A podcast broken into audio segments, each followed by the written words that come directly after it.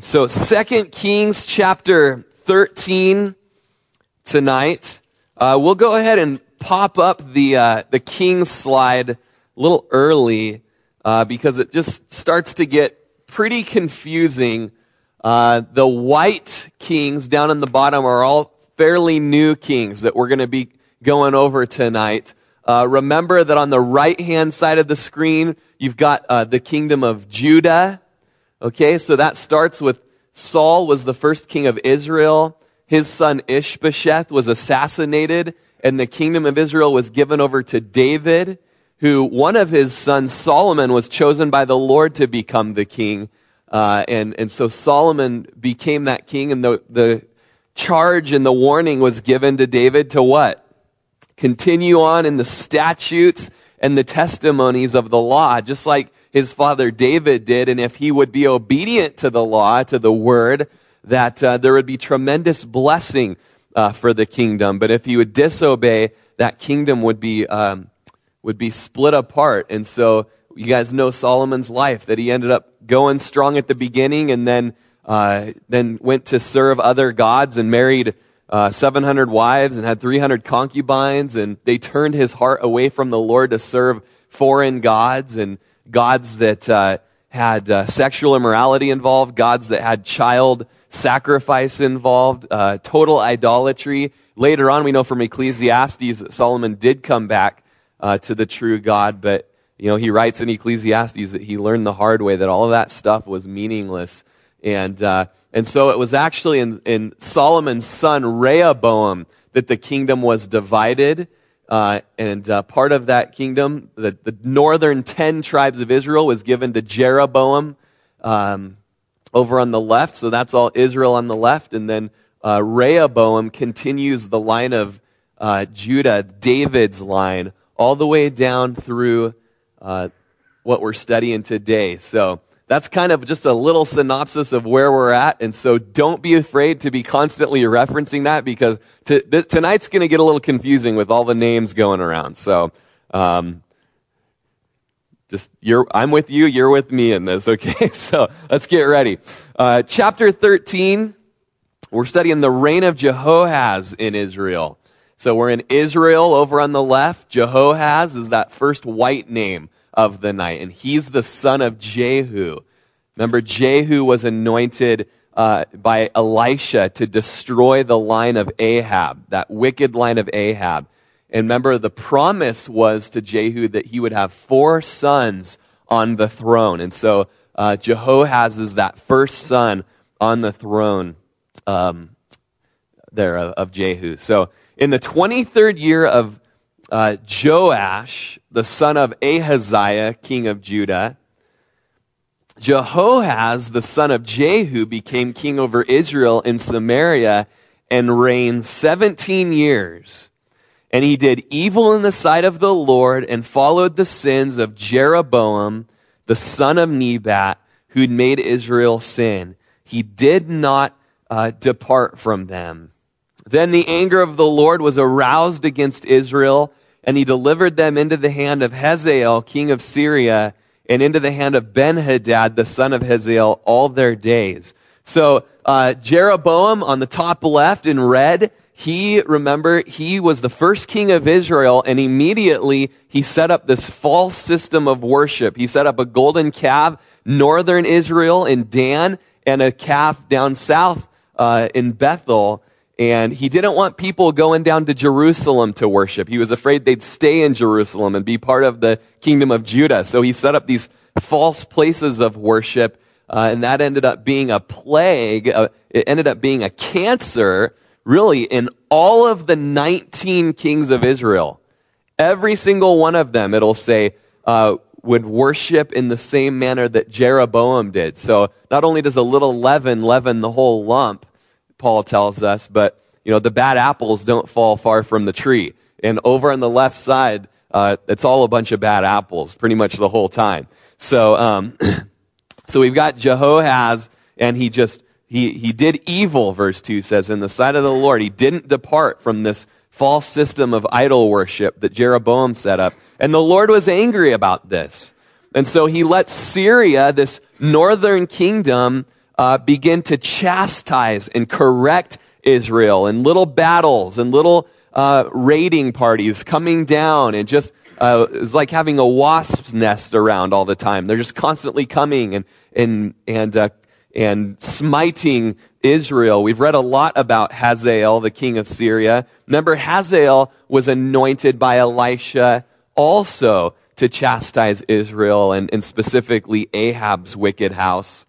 And so uh, this is just part of that. Now remember, if you just flip over to chapter 8 in 2 Kings, when Elisha went to anoint Hazael, we just we were there about three weeks ago.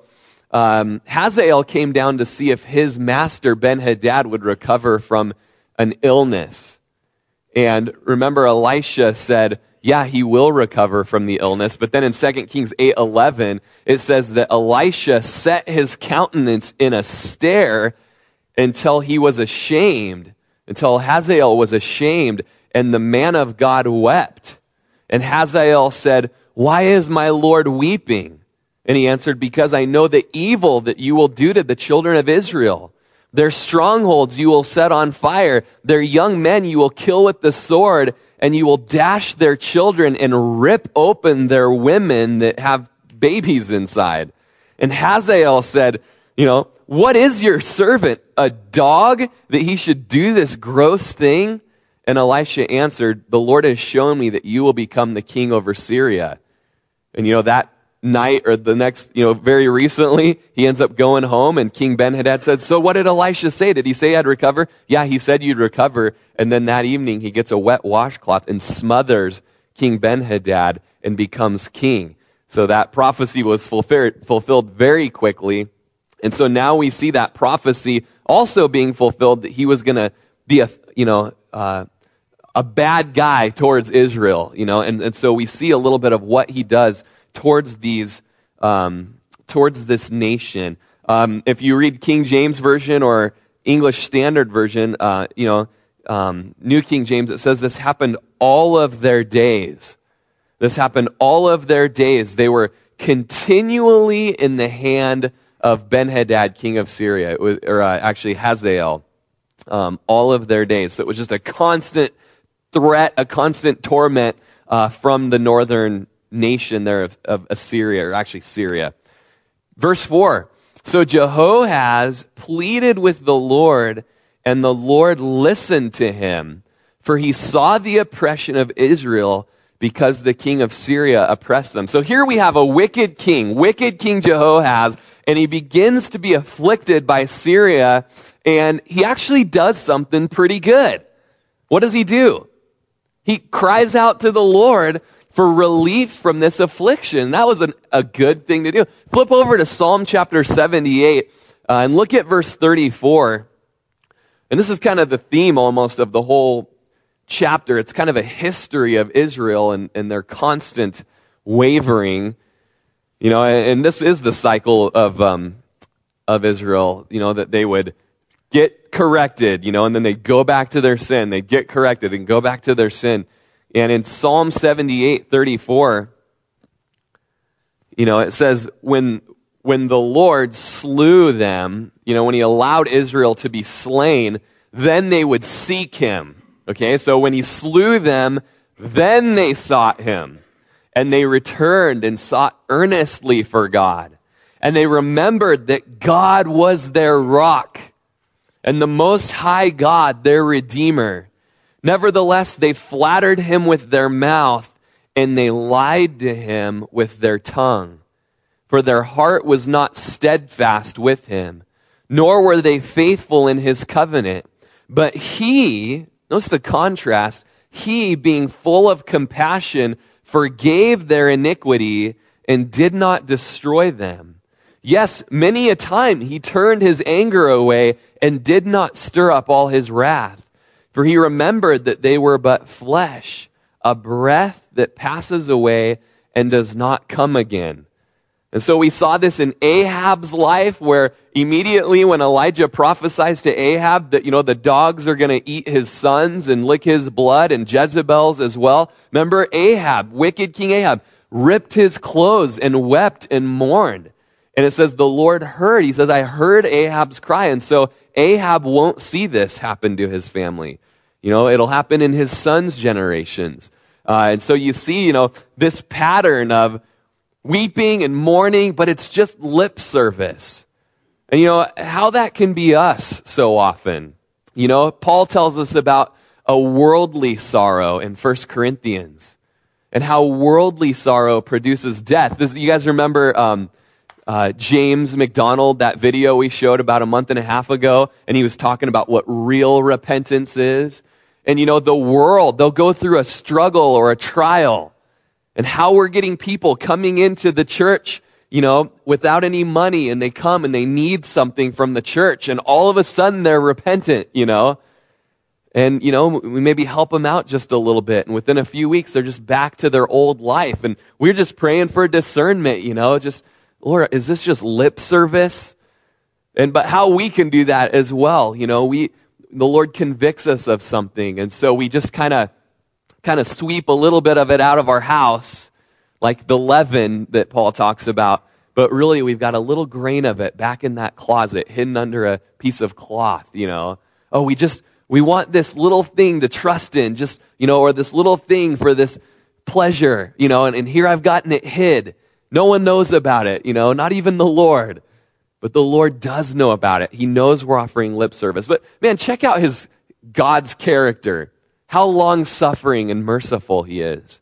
And this is how he's been toward Israel. But we're going to see, we're going to come to it next week, where his long suffering ends towards Israel and he allows them to be taken away captive by Assyria and chastened severely to try to bring them to their senses so that they'll finally get rid of uh, this heart of idolatry and sexual immorality and these practices that all of these kings have been dealing with.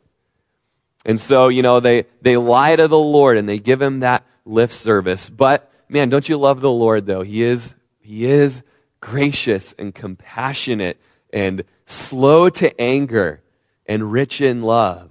But we're going to see that that anger does reach its point in a couple chapters. We'll get there probably next week. And so, uh, as, we continue there, uh, you know, the Lord heard, uh, saw the oppression of Israel because the king of Syria oppressed them. And then verse 5 Then the Lord gave Israel a deliverer so that they escaped from under the hand of the Syrians and the children of Israel dwelt in their tents as before. So we don't really know who this uh, deliverer is. It might be Joash that we'll read about later on in this chapter because he ends up doing some neat conquest things for Israel. That might be them. Um, but, you know, we don't really have to know the name. The Lord brought this deliverer. You know, we don't know the name of the Good Samaritan. Maybe it was Sammy, you know, Sammy the Samaritan, something like that. But uh, nonetheless, there was a good Samaritan, you know, and, and the Lord uses him as an example. Uh, there's a good guy here that the Lord uses um, to deliver them.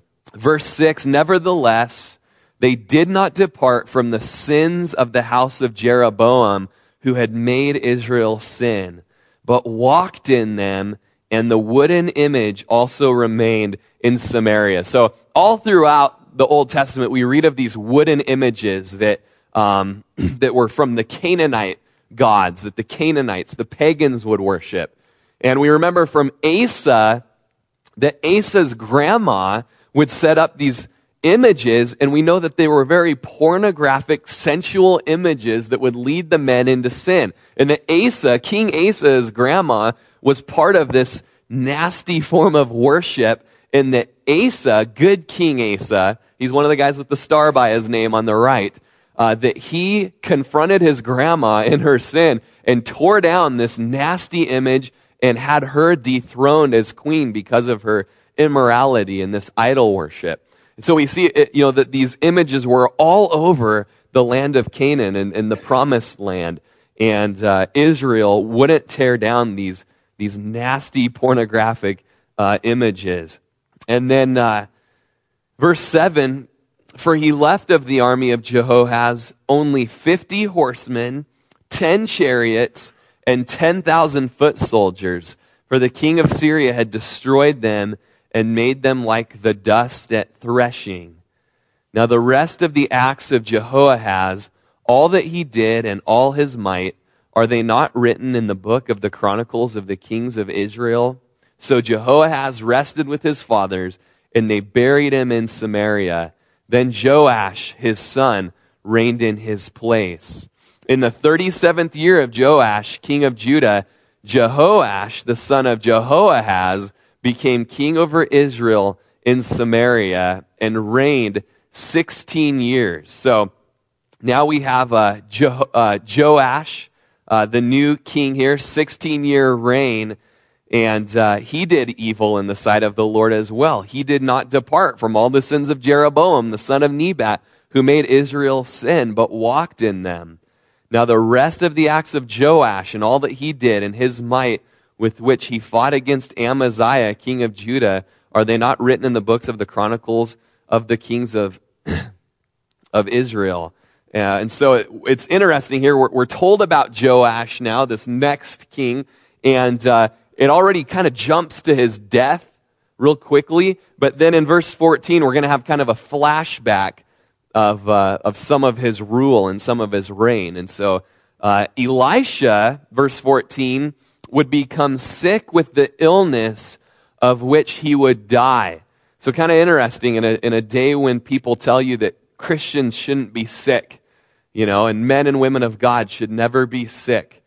And not only did Paul suffer from illness that were constant thorns in his flesh and Epaphroditus and constant examples in Scripture, but here Elisha, you know, Elisha could lay his hands on others and make them well, but he himself, you know, he couldn't make himself well. And so he's suffering from this illness and he's going to die from this illness. This is actually the way that the Lord was going to heal him. And you know what? That's the ultimate healing is, is coming before the Lord.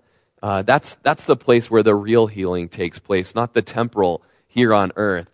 But he's sick with this illness with which he would die, and Joash, the king of Israel, came down to him and wept over his face and said, Oh, my father, my father, the chariots of Israel and their horsemen. Anybody recognize that little phrase? The chariots of Israel and their horsemen. Where have we heard that before? Yeah, when Elijah was caught up by that chariot of fire, um, Elisha cried that out. That was the cry that he cried. And so here, apparently it was a famous cry because here this king, now this, this is a wicked king here, and he's coming to Elisha's deathbed and he's sorrowful.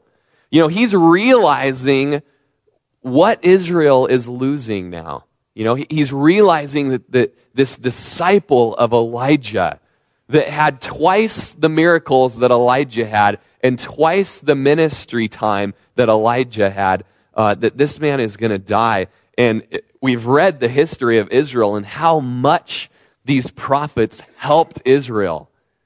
And, and now it's time for this prophet to, to go home to be with the Lord. And there's just weeping here as Jehoash uh, realizes the nation's loss.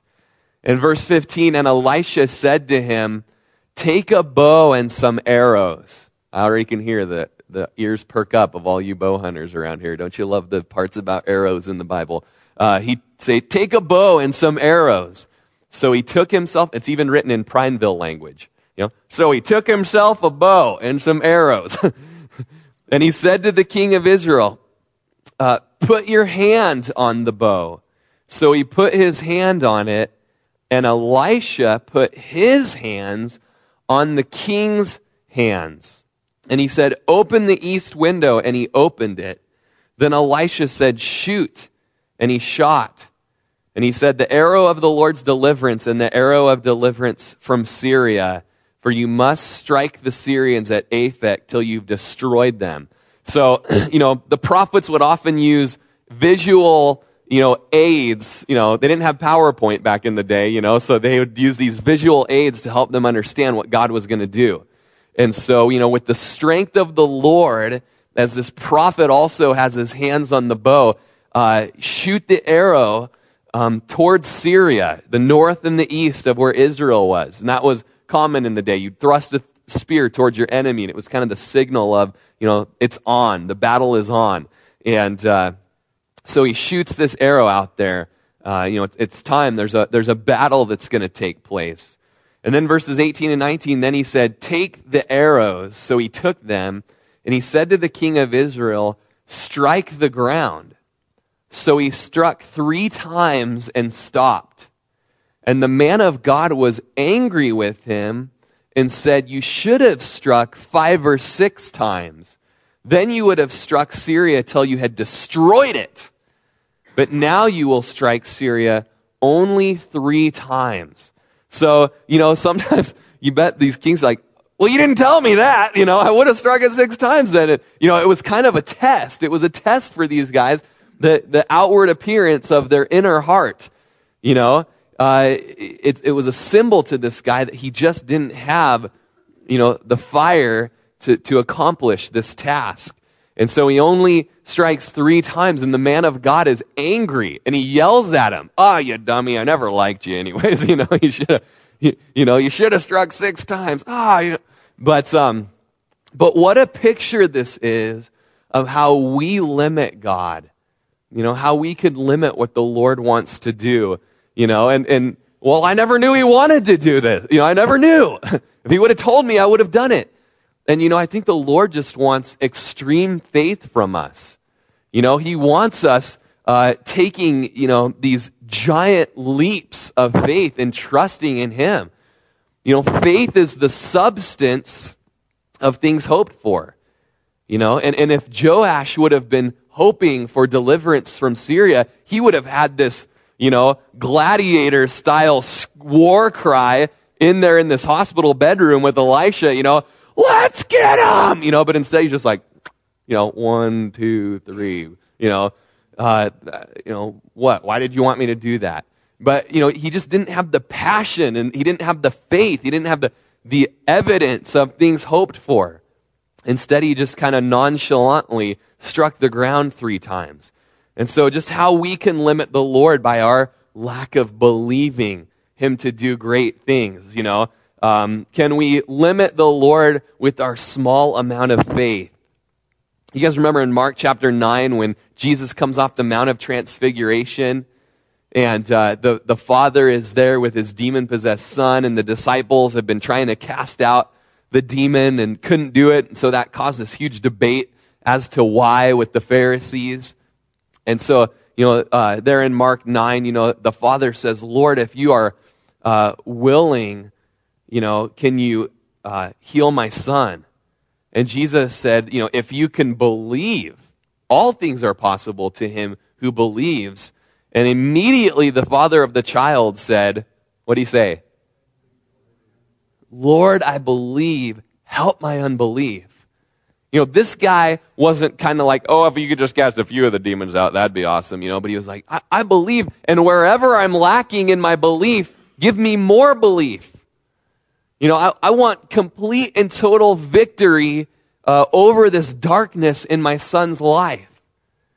And you know, just a little bit later after that, the disciples said, Well, why couldn't we cast out these demons?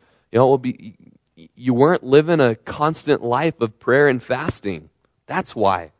You know, we, we've got to have this intimate contact with the Lord if we're going to have power over these unclean spirits. And so they were limited that day because of their faith and their intimacy with the Lord. You know, we can also limit God because of our sin in our life. You know, victories are lost because of, um, like Achan in uh, Joshua chapter 7. You know, the victory in the battle was lost because Achan had sin in his tent. And our battles get lost when there's little sin hidden in that, you know, hole under our house covered by a cloth. You know, the Lord is limited uh, because of our, our, our leaven, our sin. You know, we're told in 1 Thessalonians, don't quench the Holy Spirit. And, and how we can limit the Lord by quenching what he wants to do. And that can probably happen a lot of different ways, but how mindful we should be. Lord, am I quenching you today? Quenching you with my unbelief, quenching you by my sin, quenching you by my lack of intimacy with you today. Just haven't spent any time with you. Can you move today? You know, do you want to move today? Man, I want to seek you and, and hear your heart. And in that same chapter, Psalm 78 that we read a few minutes ago, in verse 41, it says that Israel tempted God. Yes, and they limited the Holy One of Israel. You know, the Israel and, and their, you know, constantly following the Lord, not following the Lord, following the Lord, not following the Lord. They tested the Lord and they limited the Lord. And here we just see uh, Jehoash limiting God by his three strikes with the arrows. We also limit the Lord um, by our forgiveness that we give out. Like Peter, you know, he says, Should I forgive my brother seven times? He's like, The Lord's like, Don't limit me. 70 times seven. You know, should I strike the ground three times? Don't limit me. Beat that ground until the arrows break. you know, that's how much I trust the Lord. And so, uh, you know, Elisha just prophesies that, you know, Syria is going to be stopped by Joash's army there, but it's not going to be utterly destroyed. And the Lord wanted to utterly destroy Syria at the hand of Israel there, at the hand of Joash. Um, verse uh, 20 Then Elisha died, and they buried him, and the raiding bands from Moab invaded the land in the spring of the year. So notice that his death wasn't something that, you know, hit the national newspapers and everyone was mourning and they came and there was a huge funeral. You, just hear nothing like that. He died, they buried him. There's one sentence dedicated to the death and burial of Elisha. And so um, you just see that, you know, the servants of the Lord, they don't always get the, uh, the pomp and the circumstance, you know, but the real servants are the ones that they're behind the scenes and they're not doing it for the accolades or the fame or that, man, I sure hope one day I have a giant funeral, you know, uh, that, that shows how famous and awesome everybody thought I was, you know, but man, just the, the sweet hidden servant of the Lord that Elisha was. Um, and at that same time, you know, raiding bands from Moab invaded the land in the spring of the year. And, and so it was, or so it was as they were burying a man that suddenly they spied a band of raiders and they put the man in the tomb of Elisha. And when the man was let down and touched the bones of Elisha, he revived and stood on his feet. So he does kind of have a little spectacular thing happen at his death there. And you can just picture they're at the burial grounds, they're burying, and they see the dust cloud coming up from over the hill and, you know, the, the horses running and, you know, what are we going to do with this body? We got to go hide. Just shove him in this tomb, you know, and they kind of like toss him in there and get running. And man, if there was a hidden camera, you know, in there that day, imagine what the hidden camera would have picked up as the hand just kind of deadly lays over on the bones of Elisha and then starts wiggling, you know, and you start hearing, where am I? You know, it's dark in here. Mommy, you know, um, it's probably what happened. That's what I'm guessing. But came back to life, this dead body coming back to life. And what a picture this is of what Jesus does to us. You know, just as Elisha's bones brought life to this dead, body, so does Jesus' death, burial, and resurrection uh, bring life to these dead bodies of sin and of death. And flip over, if you will, to Ephesians chapter 2, just verse 1 there. It says that, and you he made alive who were dead in trespasses and sins, in which you once walked according to the course of this world, according to the prince of the power of the air the Spirit who now works in the sons of disobedience, among whom we all once conducted ourselves in the lusts of the flesh, fulfilling the desires of the flesh and the mind, and were by nature children of wrath, just as others. But God, who is rich in mercy, because of his great love with which he loved us, even when we were dead in trespasses, made us alive together with Christ and raised us up, or, you know, by grace you've been saved, and raised us up together and made us sit, sit together in the heavenly places in Christ Jesus. You know, so we were dead in our sin. Just no hope. I mean, when you're dead, you're dead.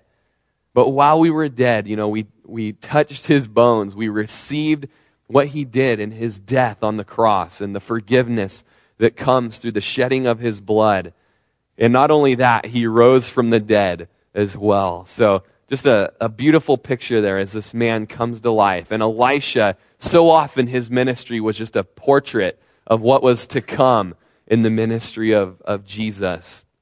Uh, in verse 22, and Hazael, the king of Syria, op- um, oppressed Israel all the days of Jehoahaz, but the Lord was gracious to them, had compassion on them, and regarded them because of his covenant with Abraham, Isaac, and Jacob, and would not yet destroy them or cast them from his presence. So, um, you know, Israel was sustained beyond Jehoahaz's reign, um, and it was for more than that promise that, that was made to Jehu, that four kings would sit on the throne.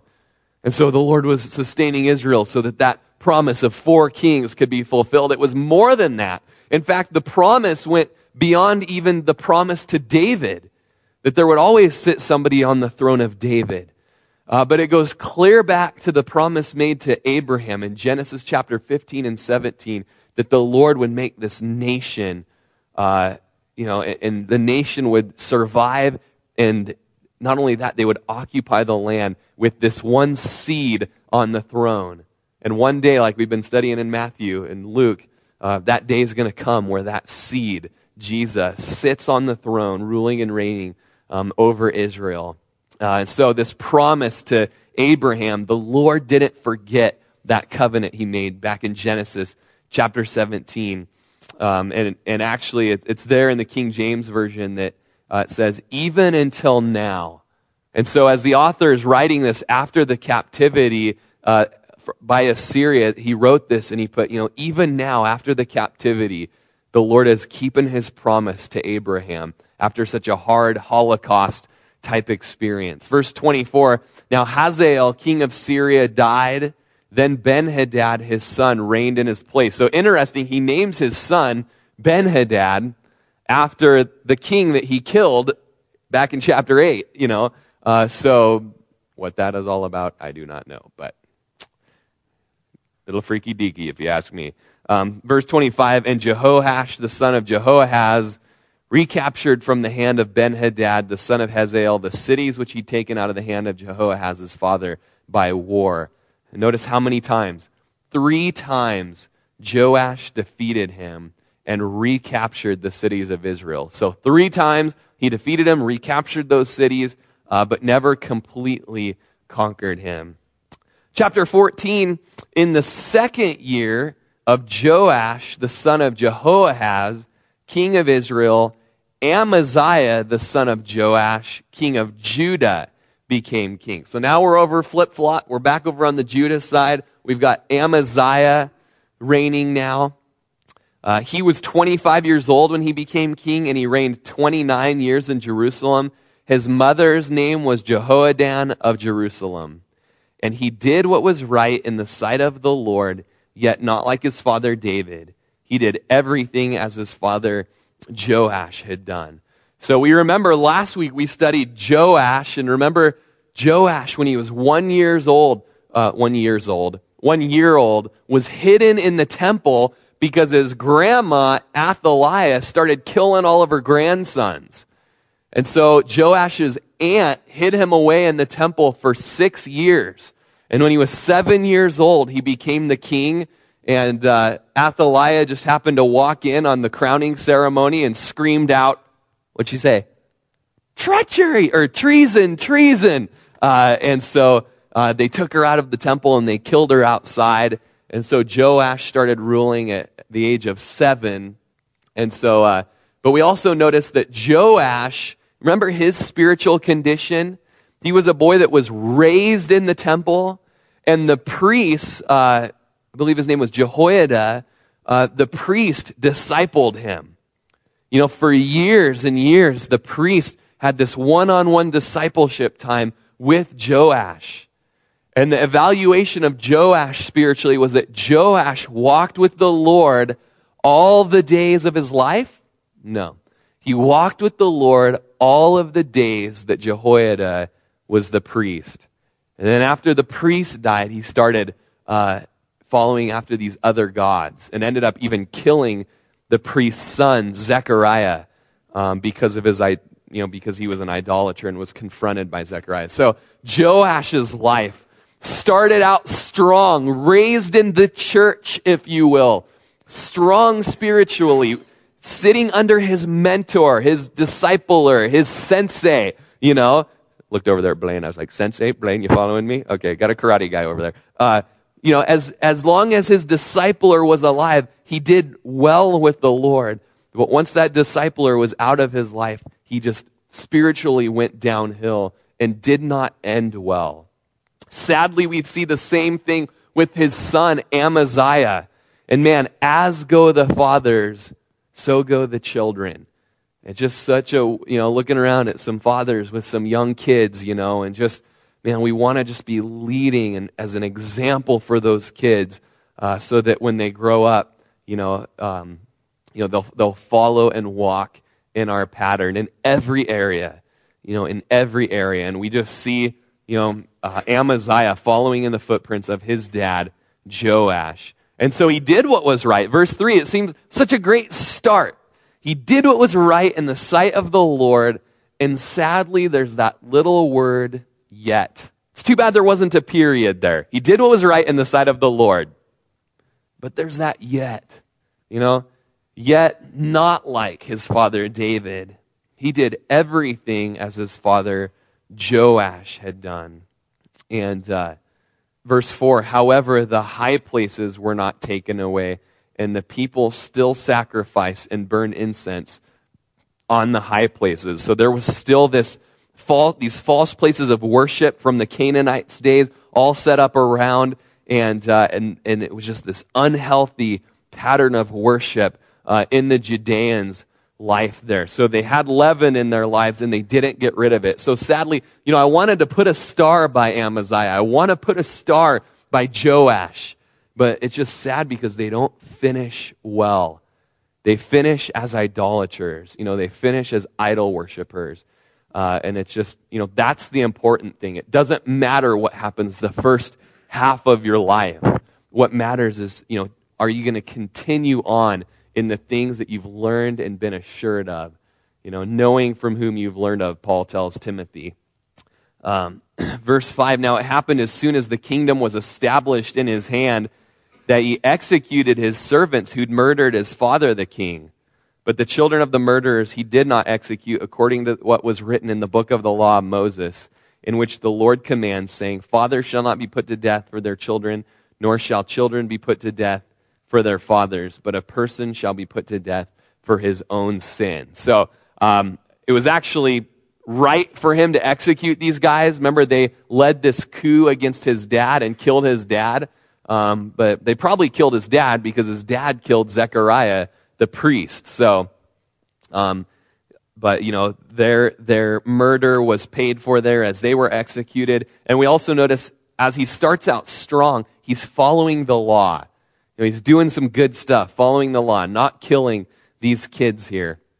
He killed 10,000 Edomites in the Valley of Salt and took Selah by war. Selah is, is modern day Petra, you know, or Petra nowadays. So he went and took this rock city um, by war and called its name Joktheel to this day.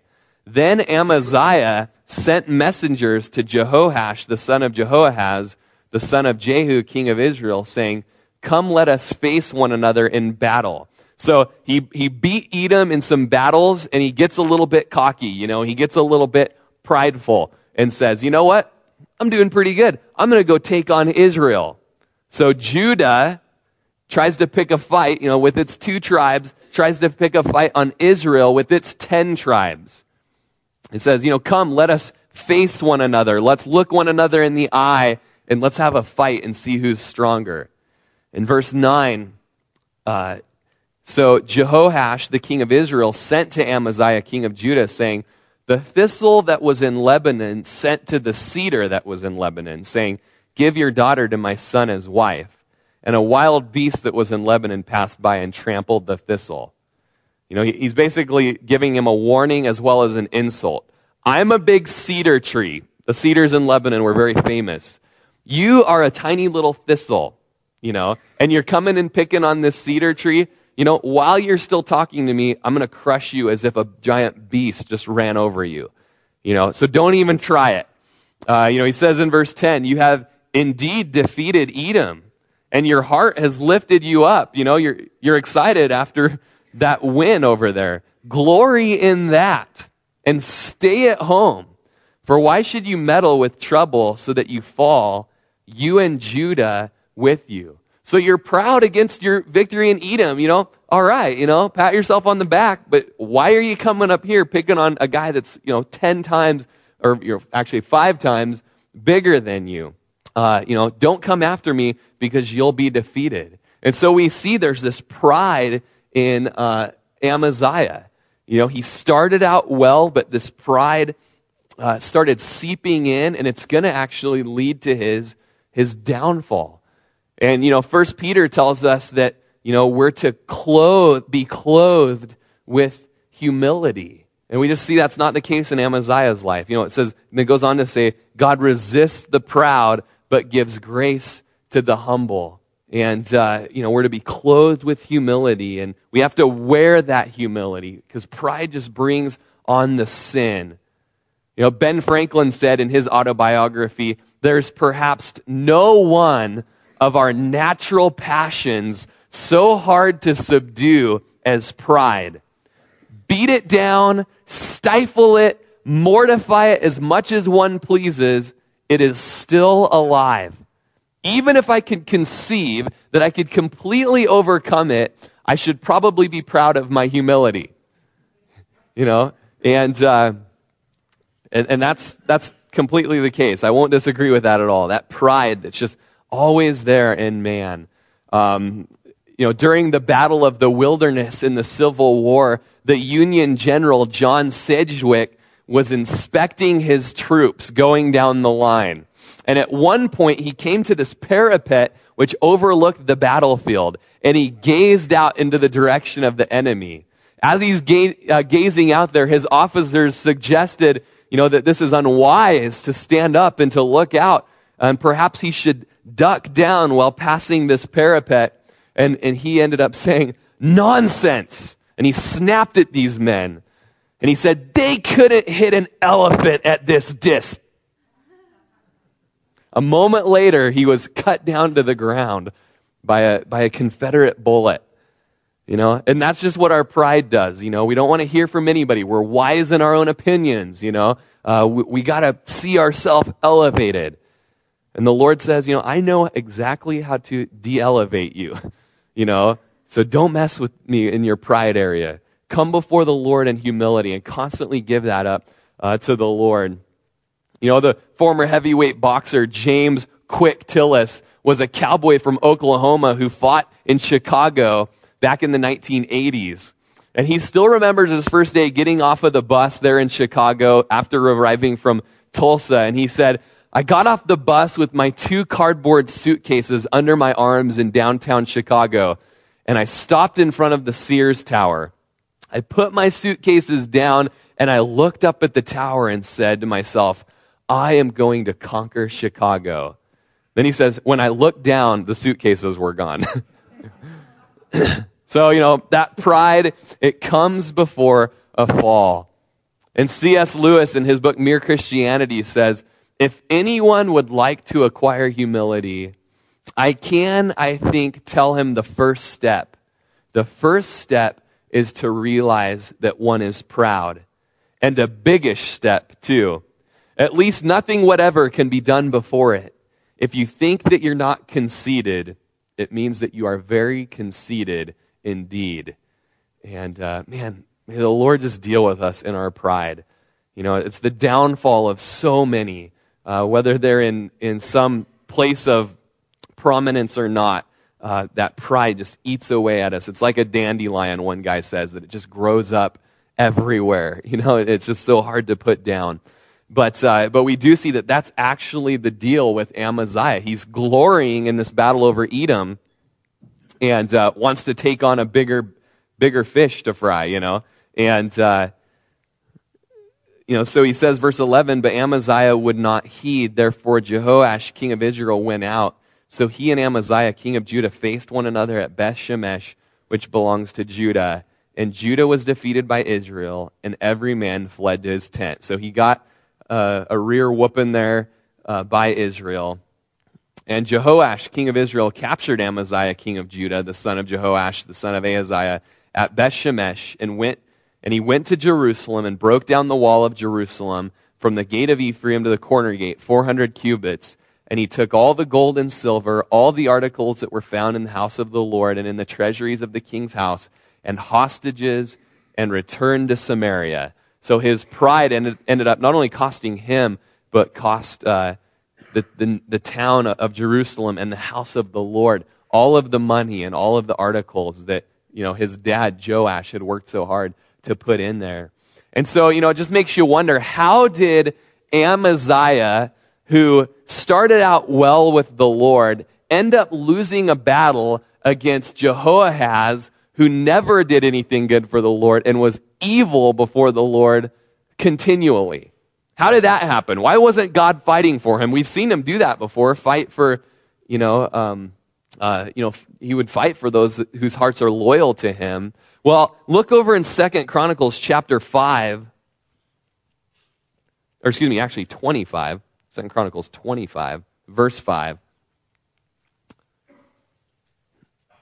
Second Chronicles 25, it's the, it's the parallel passage there. Moreover, Amaziah, so this is clear back before he goes to battle with Edom. This is before he got puffed up. Moreover, Amaziah gathered Judah together and set over them captains of thousands and captains of hundreds, according to their fathers' houses, throughout all Judah and Benjamin.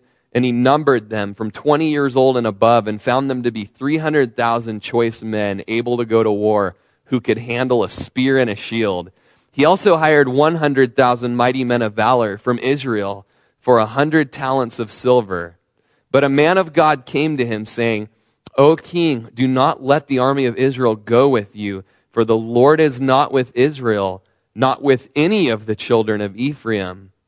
But if you go, be gone, be strong in battle. Even so, God shall make you fall before the enemy, for God has power to help and to overthrow.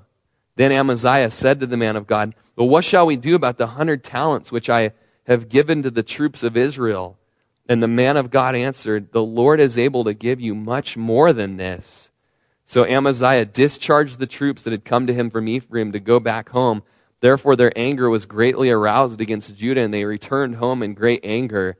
Then Amaziah strengthened himself, and leading his people, went to the valley of Salt and killed 10,000 of the people of Seir. Also, the children of Judah took captive 10,000 alive, brought them to the top of the rock, and cast them down from the top of the rock so that they were all dashed in pieces.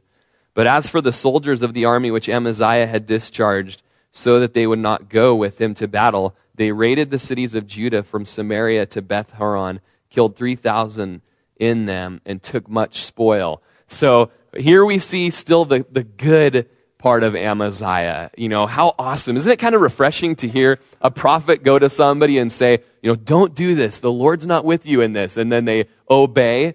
I mean, isn't that cool? Well, what am I supposed to do with the hundred talents that I gave him? Don't worry about that. The, the Lord can increase that so much more. Okay, you know, I'll obey the Lord. I mean, that's just such a sweet spot in Amaziah's life. And as I, as I hear that story, I kind of think about how we today, uh, you know, we tend to cheat. Uh, we tend to cheat on stuff just a little bit. We do gray area stuff. We actually do full on black area stuff to benefit. I remember a friend of mine who, um, his daughter had had to have open heart surgery. And so, um, you know, they went through the whole ordeal up in Portland at OHSU and being at the Ronald McDonald House and all of that. And when they finally went back home, um, it worked out better on their insurance. Sadly, it worked out better if they were separated in, in their marriage. They'd get more insurance money than if they were you know, married and had a healthy family. So uh, my friend moved out and uh, wouldn't dwell with his wife so that they could get, you know, better insurance for their baby. And uh, man, and you know, lo and behold, now they're divorced. You know, and so you just look at that and just always just my heart burned that you know he would just understand God is faithful. Be there the husband that God wants you to be and don't worry about the money aspect of it because if you're faithful to the Lord, he's going to just increase greatly. It's the same with our taxes. You know, well, oh, you know, if I if I fudge this just a little bit, you know, uh, you know, it'll, it'll end up better, you know. It's like, hey, just be obedient to the Lord and to the governing authorities, and God knows, and He's able to increase greatly. It's the same with building codes these days. You know, it's just so much easier to call that addition on your house, you know, a storage room than, you know, the added on room for your in-laws, you know, or whatever, and to just not get the codes and not get the um, inspections. But that's not the way with the Lord. You know, He wants us to be men and women of integrity, and He's able to provide, you know, exceedingly abundantly if we're obedient. So, you know, I, I love that, that, that Amaziah was obedient. And, uh, and then we have the problem, though, in verse 14. Now it was after Amaziah came from the slaughter of the Edomites that he brought the gods of the people of Seir, set them up to be his gods, and bowed down before them and burned incense to them. Therefore the anger of the Lord was aroused against Amaziah, and he sent him a prophet who said to him, Why have you sought the gods of the people who could not rescue their own people from their hand? from your hand. So it was as he talked with him that the king said to him, How we made you, have we made you the king's counselor? Cease. Why should you be killed? Then the prophet ceased and said, I know that God's determined to destroy you because you've done this and have not heeded my advice. So he brings these gods home, sets them up, begins worshiping them. And just what a word from the Lord. These gods weren't strong enough to deliver the people that you just conquered. So why are you worshiping? them. Well, you know, and in his pride, we see his pride begin here. Who made you the king's counselor? Just be quiet. Or do you want to die right now? And this prophecy spoken over him, the Lord's already figured out you're going to be destroyed by the Lord now.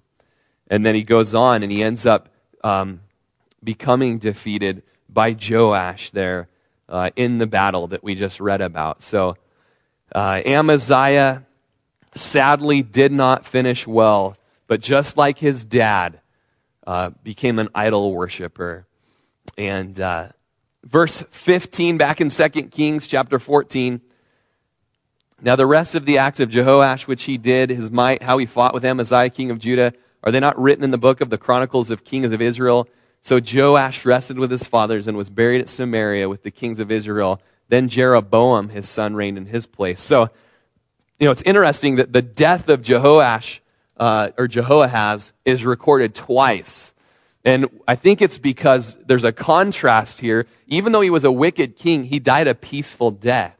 Versus Ahaziah, whose death is mentioned next in verse 17, who was a pretty good king and then later on in life was a little more prone to violence. He died in a violent way. He, uh, and so, verse 17 Amaziah, the son of Joash, king of Judah, lived 15 years after the death of Jehoash, uh, the son of Jehoahaz, king of Israel. Now, the rest of the acts of Amaziah, are they not written in the books of the Chronicles of the kings of Judah? And they formed a conspiracy against him in Jerusalem, and he fled to Lachish. But they sent after him to Lachish and killed him there. Then they brought him on horses, and he was buried at Jerusalem with his fathers in the city of David.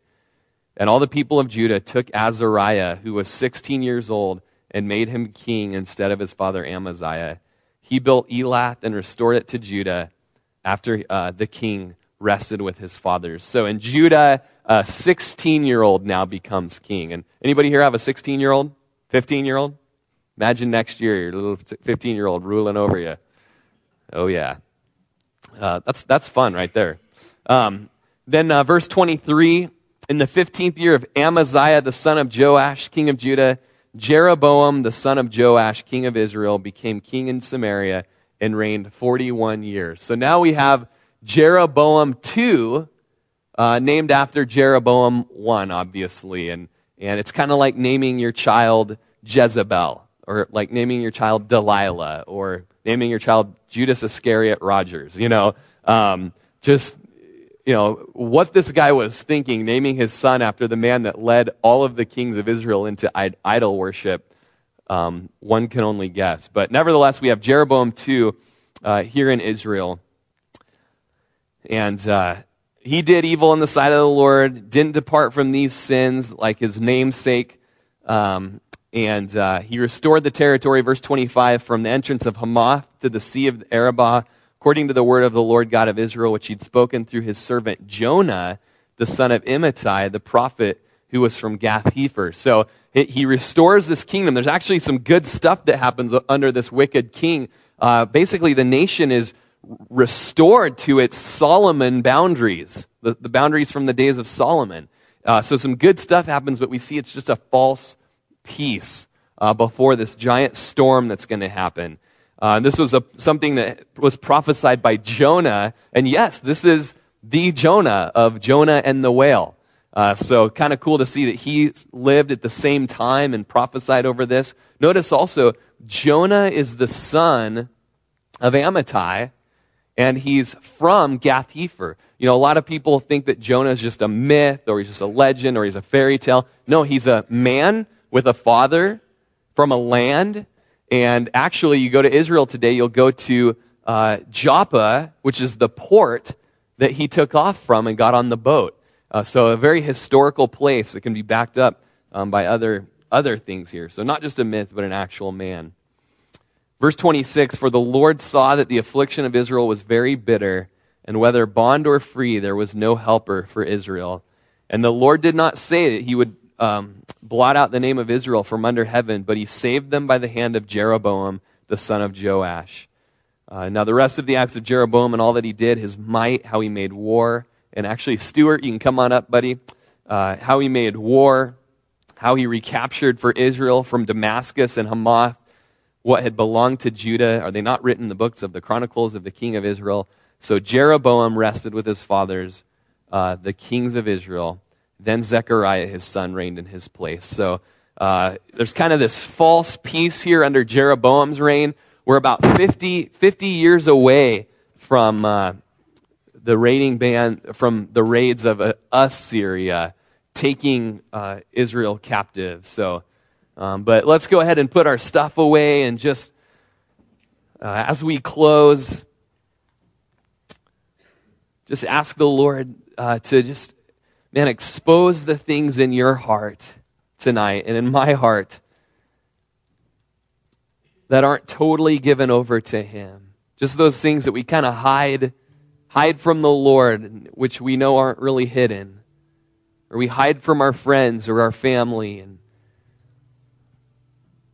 we know that the Lord sees those things. And if those little sins, the little idolatry, the little just tiny little bits of stuff in our life, if they're allowed to stay there,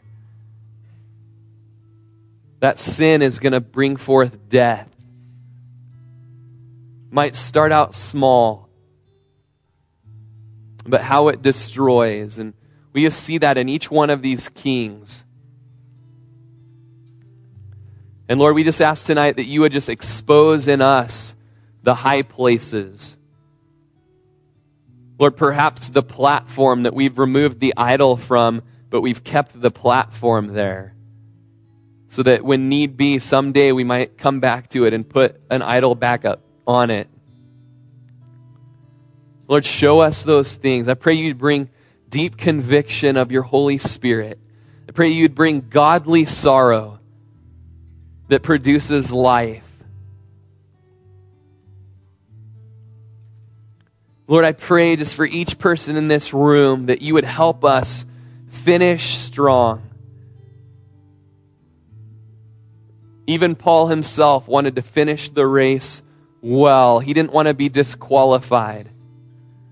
Lord, help us to finish the race well. Every athlete, if he's going to run in a race, he must compete by the rules. If he cheats, he'll be disqualified. Lord, help us to run the race and compete by the rules.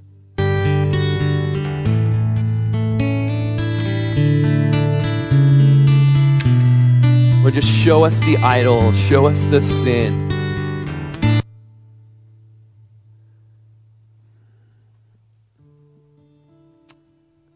And just maybe you're here tonight, and just like that dead body, that corpse, had no life in it, but was dead and decaying. Maybe you came into this room tonight without Jesus, without his blood taking away your sins. You are a dead, decaying corpse. But just like the body we read about, if you'll reach out tonight and touch Jesus, you'll be brought to life. If anyone is in Christ, he's a new creation. He makes us alive. We who were once dead in sin. And if you're walking according to the course of this world tonight, and its lusts and its pride and its false hope and the corruption that's in it, then you're a dead corpse. And tonight, just reach out and touch Jesus. Reach out and receive Jesus. If you do tonight, you'll be made new. You'll be given life. And your sins will be blotted out, never to be remembered again. If you're here tonight and that's you, I just want to ask you to just do something very brave and just respond tonight. Just respond to the Lord and lift up your hand where you're at. Just lift your hand up to the Lord and say, Lord, that's me. I'm that dead corpse, rotting and decay, and my life is just, it's going downhill. But I touch you tonight, Jesus. I receive you. I want you and I want the life that you bring. I want forgiveness of sins. Just lift your hand to the Lord in response. And just the moment your heart tells your hand to do that, the moment your heart just says, I want Jesus, man, just know that your sins are being bought, they're being paid for by Jesus. You've been listening to Pastor Rory Rodgers, pastor of Calvary Chapel of Crook County in Prineville, Oregon. For more information on Calvary Chapel of Crook County or to contribute to this ministry, check out our website at www.calvarycrookcounty.com or you may write to us at P.O. Box 378 Prineville, Oregon 97754. Thank you for listening and God bless.